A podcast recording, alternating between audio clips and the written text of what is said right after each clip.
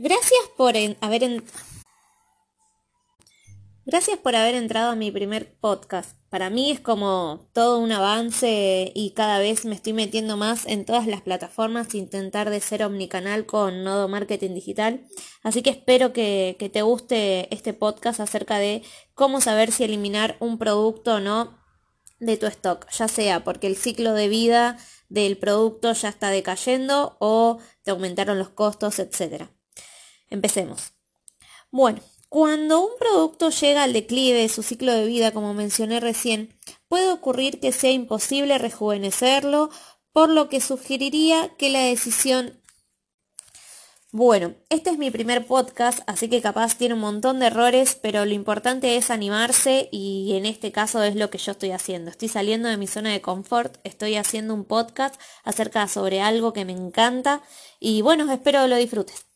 Y sobre todo, si te está pasando, eh, comentame y charlemos.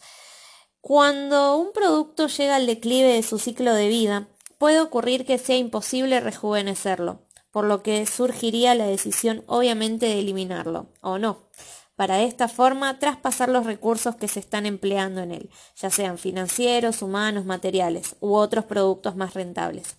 Normalmente existe aversión a hacer desaparecer un producto.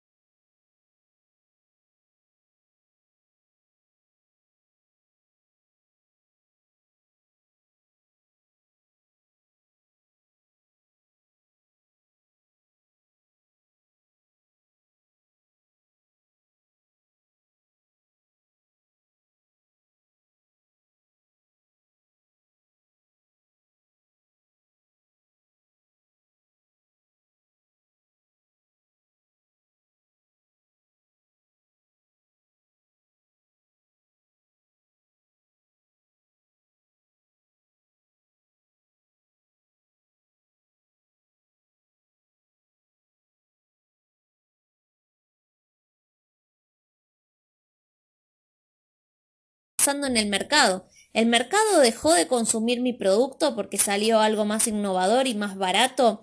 Simplemente mi producto pasó de moda. Hay mil ejemplos, ¿sí? Mil ejemplos. Podemos usar el disquete, podemos usar el CD, podemos usar los auriculares, o sea, ahora usamos auriculares inalámbricos, entonces hay como muchos productos.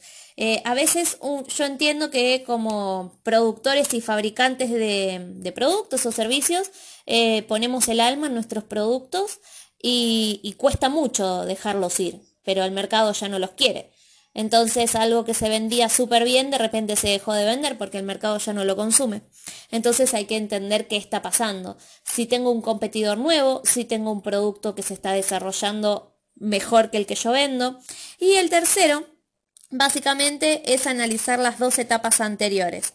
Puede ser que hagamos una eliminación rápida, ¿sí? O un relanzamiento, si tenés los costos para hacer un relanzamiento de producto y haber leído el contexto y decir, bueno, ok, el mercado está consumiendo esto ahora, yo puedo hacer algo parecido, lo relanzás. Si no tenés los costos y este producto solo lo estás teniendo porque antes se vendía, que hablamos, hablemos la verdad, o sea, los emprendedores no manejamos las cifras grandes, astronómicas de costos y de oportunidad de, perder dinero en, en, pruebas.